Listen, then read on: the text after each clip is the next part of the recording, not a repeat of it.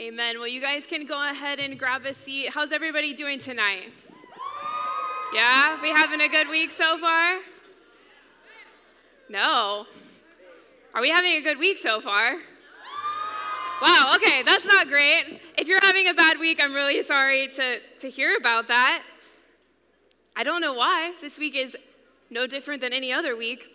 But hey, listen, if tonight is your very first time, we just want to say we are so glad that you're here. Um, before you leave tonight, we would love to have the chance to get to know you, connect with you, and just say that we are so glad for you being here with us. Well, tonight we are in week two of a brand new teaching series called Broken Saviors. Broken Saviors.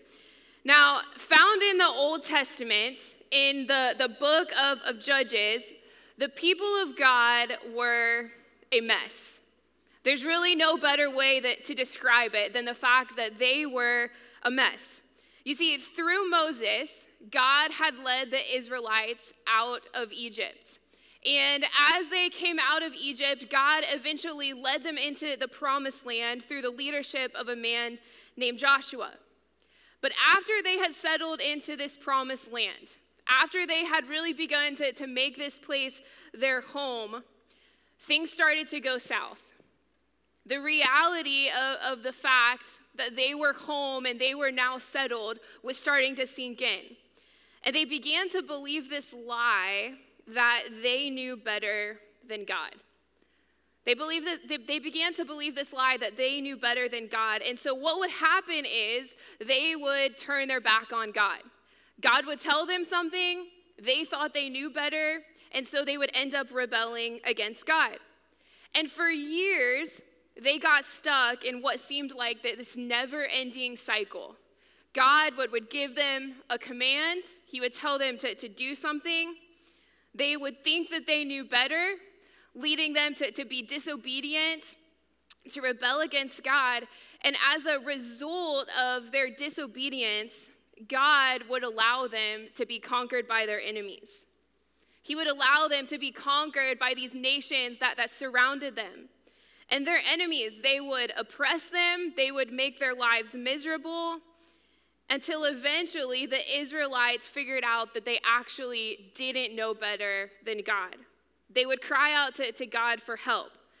And, and how would God answer the Israelites' cry? How would he answer the, the cry of his people? He would answer their cry by sending broken saviors. You've probably heard them called judges before.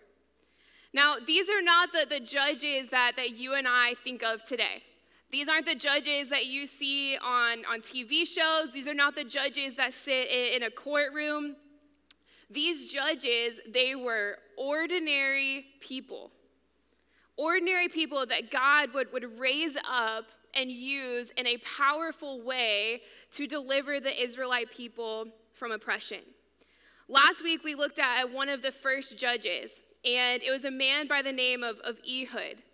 And Ehud had a really distinct weakness. He was left handed. How many lefties do we have in the room? Not a lot. Interesting. All right. Well, you see, back then, being left handed would be considered a, a weakness.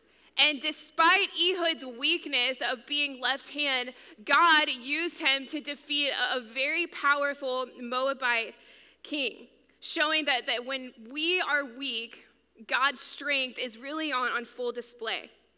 Well, tonight we're going to look at uh, another judge, and this is the only female judge. And it is a woman by the name of, of Deborah. Everybody say Deborah. Debbie. Now, if you have your Bibles, I want you to go ahead and open to, to Judges chapter 4. All right, Judges chapter 4. And before we jump into to our story tonight, I'm just going to give you a fair warning. Y'all ready?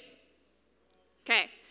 In this story, there are a lot of big names, there are a lot of big words, and there are a lot of cultural references that were really specific to that time. And I know how it goes when there are a lot of words that we don't understand when we read the Bible. It's easy to get hung up, it's easy to get distracted by them. We're not sure how to pronounce them. So, listen, as we walk through this story tonight, I'm to challenge you to lean in. Okay? Don't get, don't get distracted by the big names. Don't get distracted by the big words. We're going to unpack what, what God is speaking to us tonight. All right, y'all with me? That was not convincing. Are y'all with me? All right. Judges chapter 4. Judges chapter 4. Starting in verse 1, it says this Again, the Israelites did evil in the eyes of the Lord, now that Ehud was dead. So the Lord sold them into the hands of Jabin, king of Canaan, who reigned in Hazor.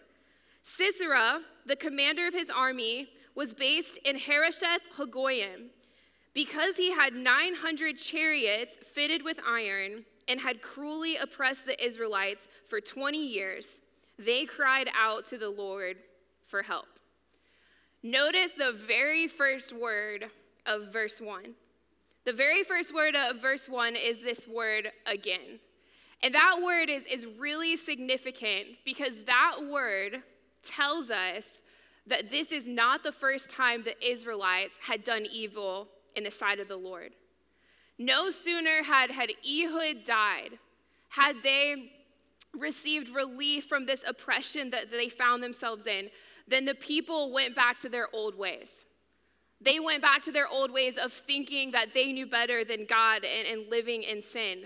And so, what happens is this cycle that we just talked about a minute ago. God allows them to be conquered by a king named Jabin. And Jabin was very unique in the sense that he would instill fear and he would instill panic in the people that he ruled because he had such a strong military. He had such a strong military that was, was led by a man named Sisera. And the author of this book tells us that Jabin had 900 iron chariots.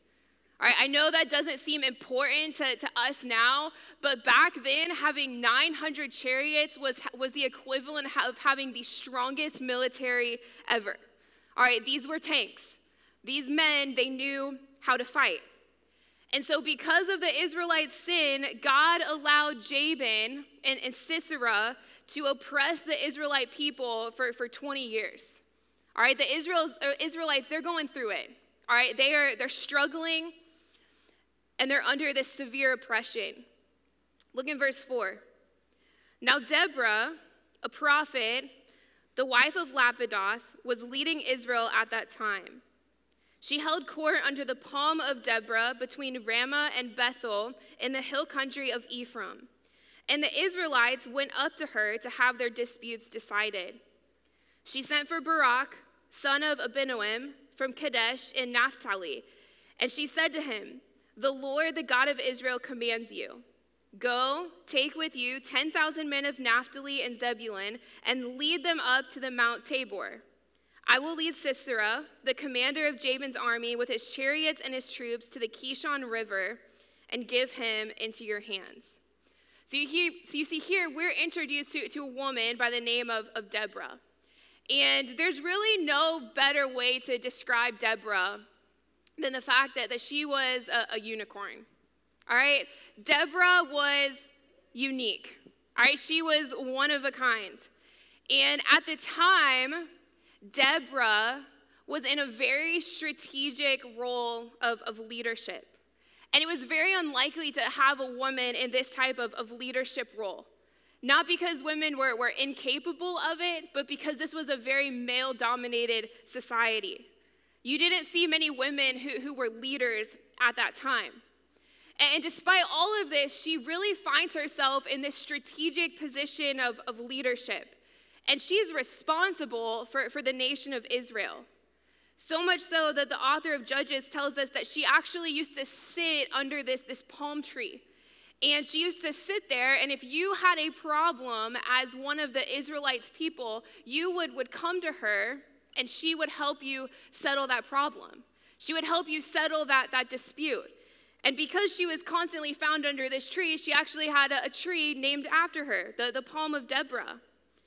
And so one day she's sitting underneath this tree and she sends for a man by the name of Barak.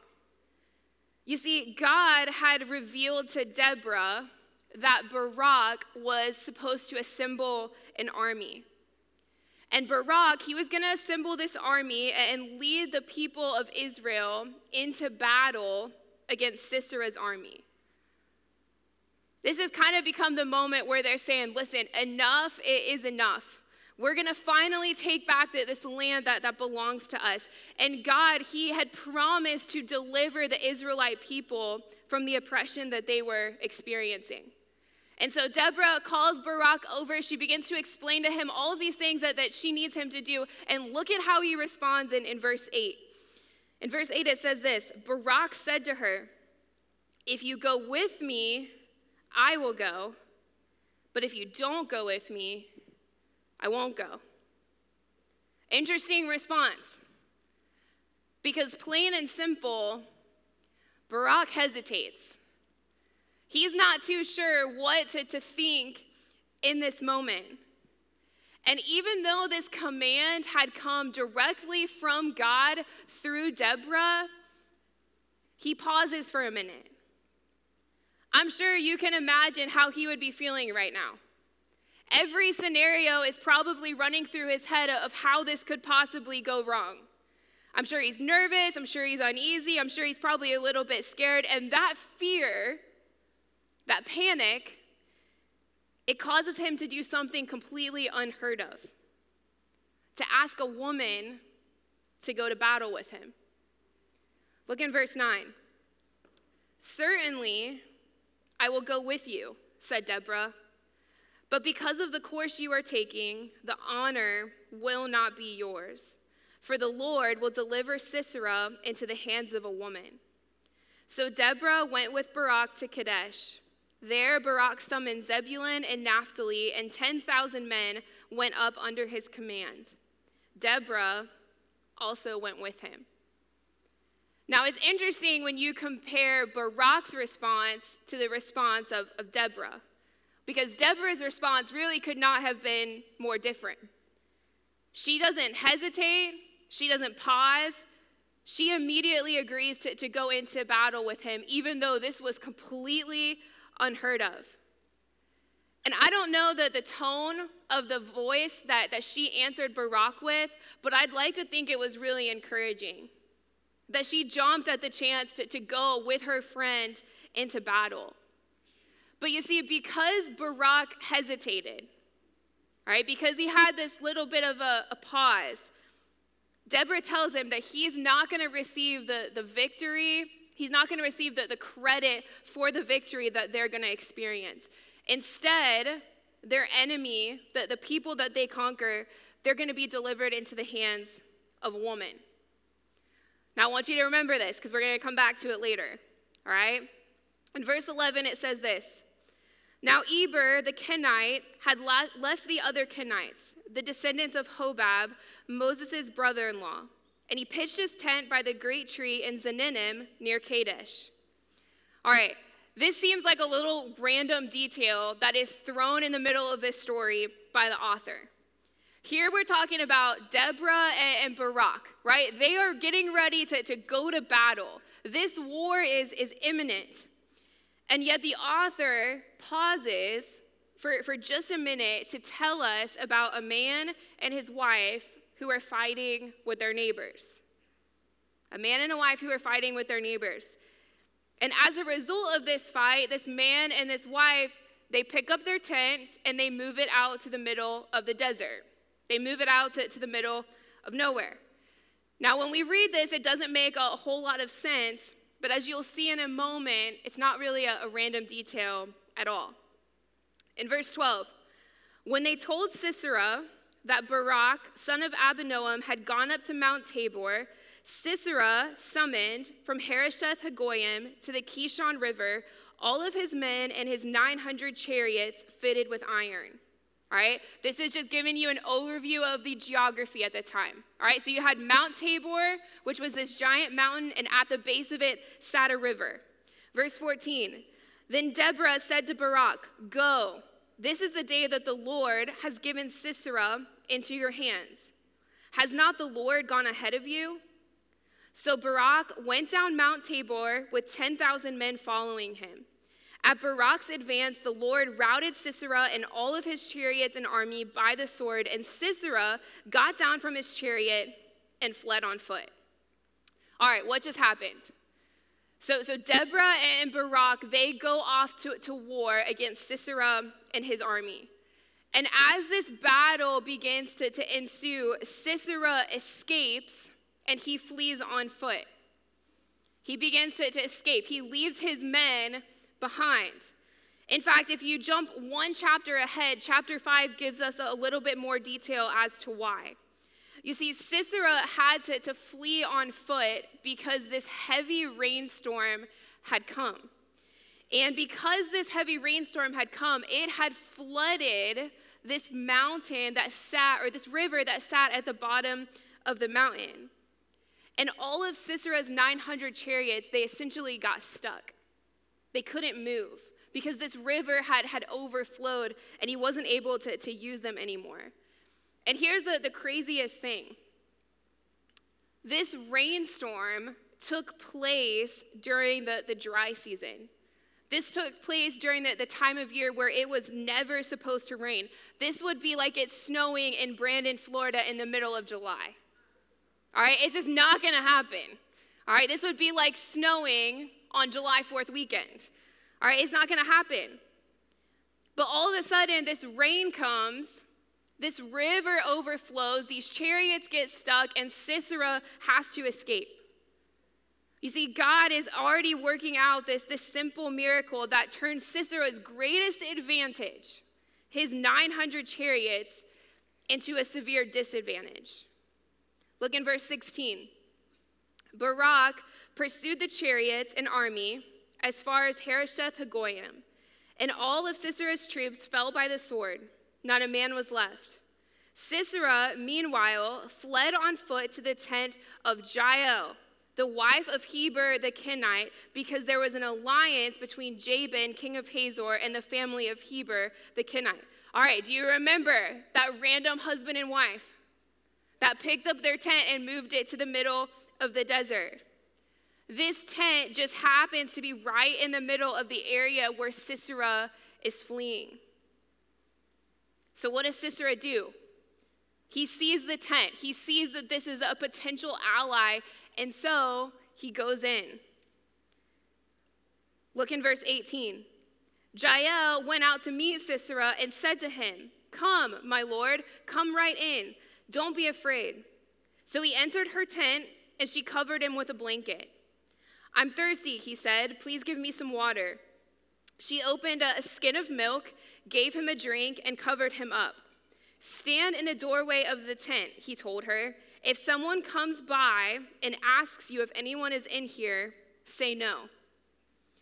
But Jael, Heber's wife, I hope y'all are ready for this, picked up a tent peg and a hammer and went quietly to him while he lay fast asleep, exhausted. She drove the tent peg through his temple into the ground, and he died.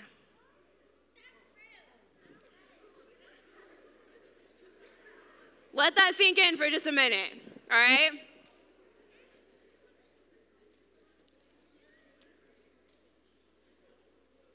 She took a tent peg at the time, what would have been considered a common household item.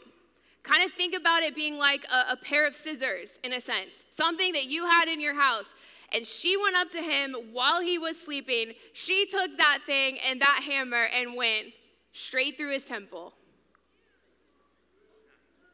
That was brutal. Absolutely brutal. Look what happens in, in verse 22. Just then, Barak came by in pursuit of Sisera, and Jael went out to meet him. Come, she said, I will show you the man that you're looking for. So he went in with her, and there lay Sisera with the tent peg through his temple, dead. On that day, God subdued Jabin, king of Canaan, before the Israelites and the hand of the Israelites pressed harder and harder against Jabin, king of Canaan, until they destroyed him. This is a pretty great story, right? Like, whoever said the Bible wasn't interesting is, is completely wrong because I don't know where else you read something like that. So, so for the rest of tonight, I want us to answer the, the question of what can we learn from this story? All right? What piercing truth can we, can we learn from Deborah, Barak, and Jael? How can we hammer this home? Because I think you guys really need to understand what's at stake here. You guys are lame. You guys not did not just catch what I did there.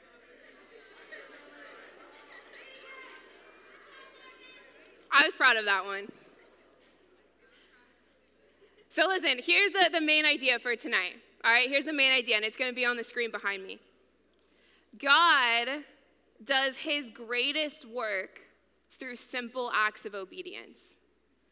All right, God does his greatest work through simple acts of obedience.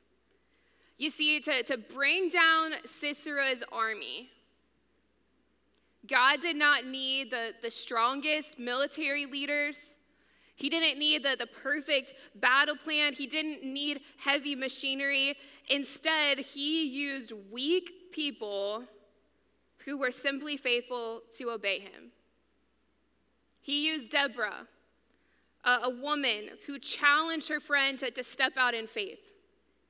He used Barak, a man who, who trusted that, that God would protect him. He used Jael, a, an unrespected housewife with, with a tent peg, the most basic household item. These were people who would have been considered weak. These were not people who were seen as, in society as being strong people, yet God used them to forever alter the, the history of Israel because they were simply faithful to obey him. And listen, this is just one example. You see, all throughout Scripture, we see God use ordinary people to do extraordinary things. Why? Not because they were special, not because they were great, but because they chose to walk in obedience day after day after day. You see, students, the, the same is, is still true for us. God desires to use each one of us in, in a powerful way. Despite our weaknesses, despite our failures, despite our insecurities. But God doesn't need your ability, He never has. He only needs your, your availability and your obedience to, to do what He has called you to do both big and small. Both big and small. But so many times, here's what happens. I think we try to, to overcomplicate this idea of obedience. We try to overcomplicate this idea of obedience. And here's what I mean by this I think it's really natural for us to become focused on being obedient in the big things. We can become so laser focused on being obedient in the big things. Things like, where am I going to go to college? What am I going to major in? Who am I going to marry? How many kids am I going to have? What job am I going to do? Where am I going to live? And these things, they're not unimportant. They have the, the potential to impact our, our lives. However, if we're not careful, I think we can miss out on the importance of the small things as well.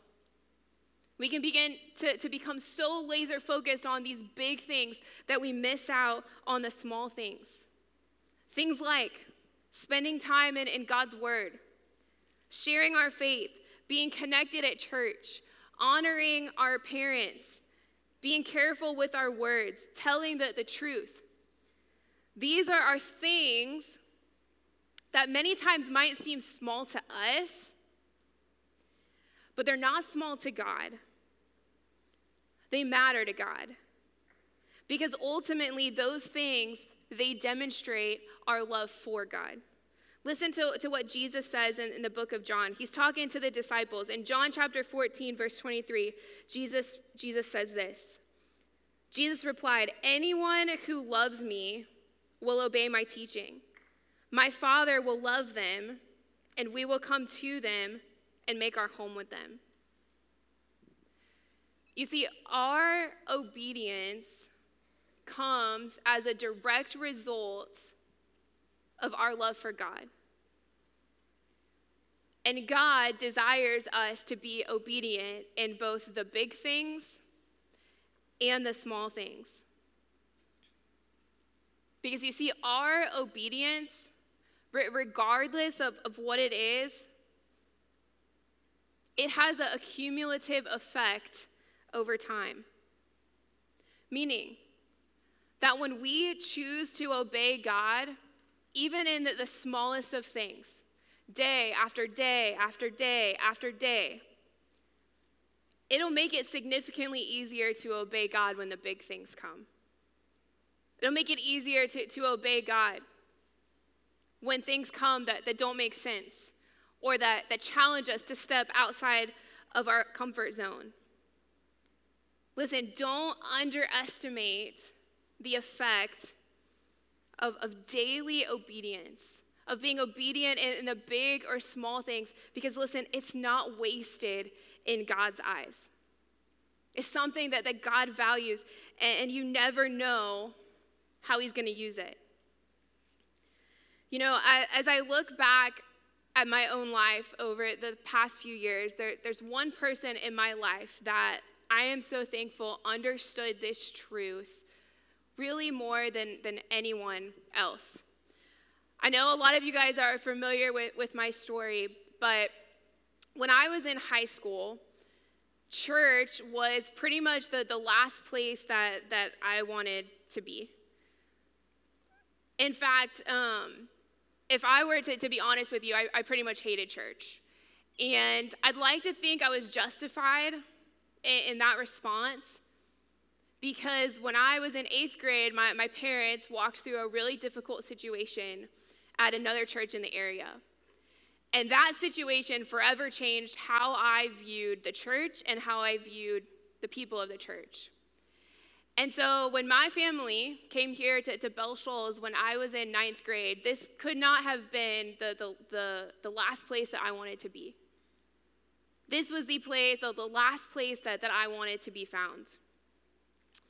I remember walking in the, the, the front door my very first Sunday here, and I'll never forget, I, I really thought to myself, like, these people are just a bunch of hypocrites who say that they love Jesus, but they don't act like it.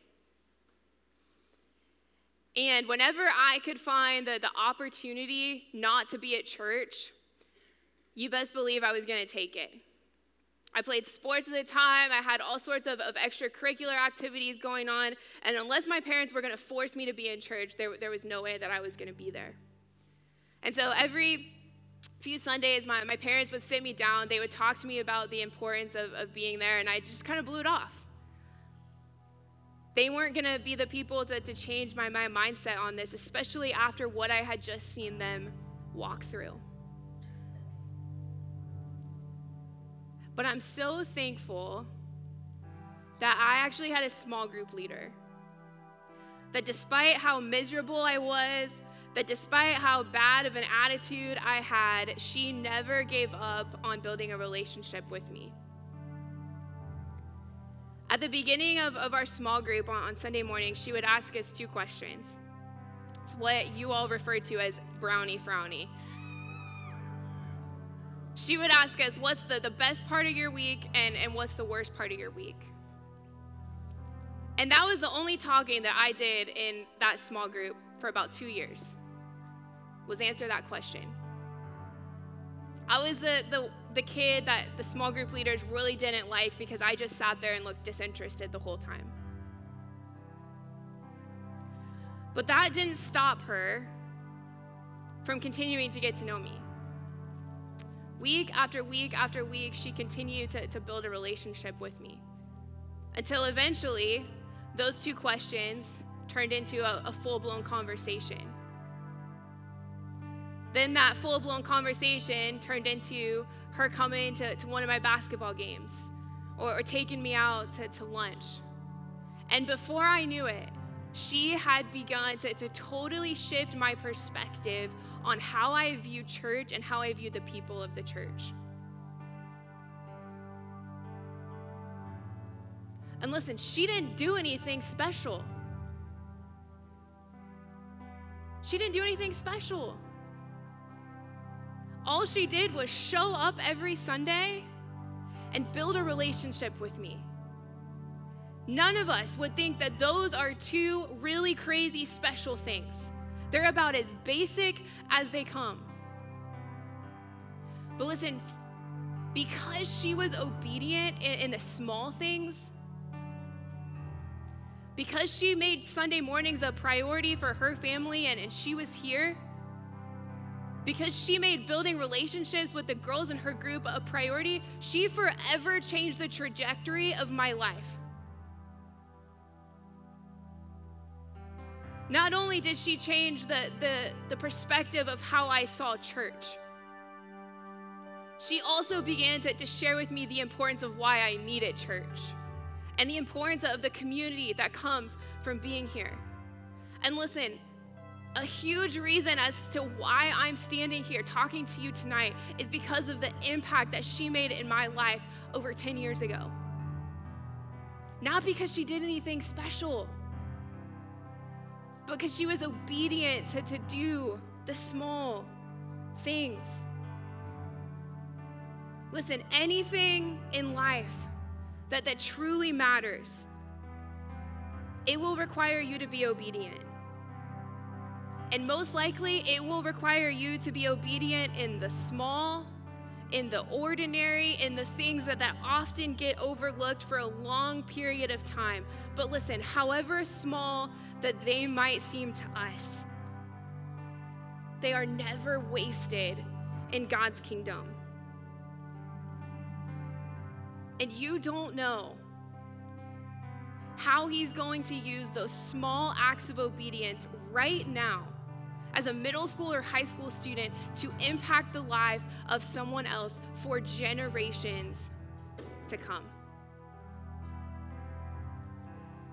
So, as we close out tonight and we get ready to, to sing, I'm going to ask you to, to bow your heads and, and close your eyes. Nobody talking, no one looking around.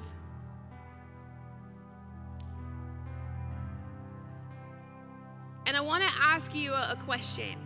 And just in the quietness of this room, I want you to, to really be real about this before the Lord.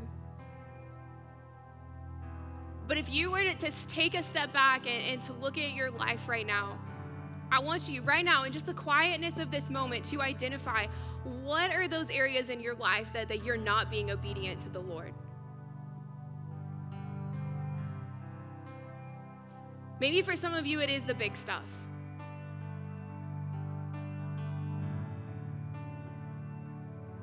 You don't know what the Lord wants you to do next year for college.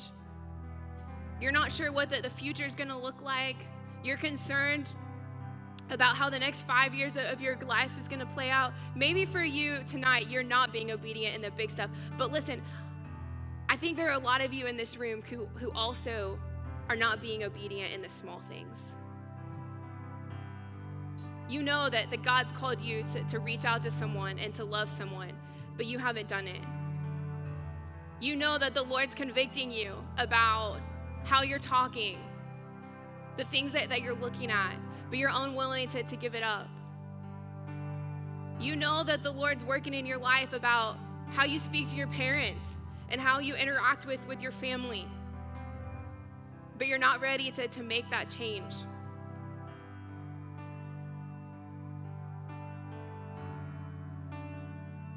Listen, your obedience to the Lord is a direct result of your love for Him. So, what is it tonight that you need to lay down and that you need to be obedient in? God, we love you. And we thank you so much for the opportunity to, to open your word tonight. God, I thank you that even when we mess up, even when we turn our backs on you, even when we act like the Israelites did. God, you are still faithful to forgive us and, and to provide us a way out.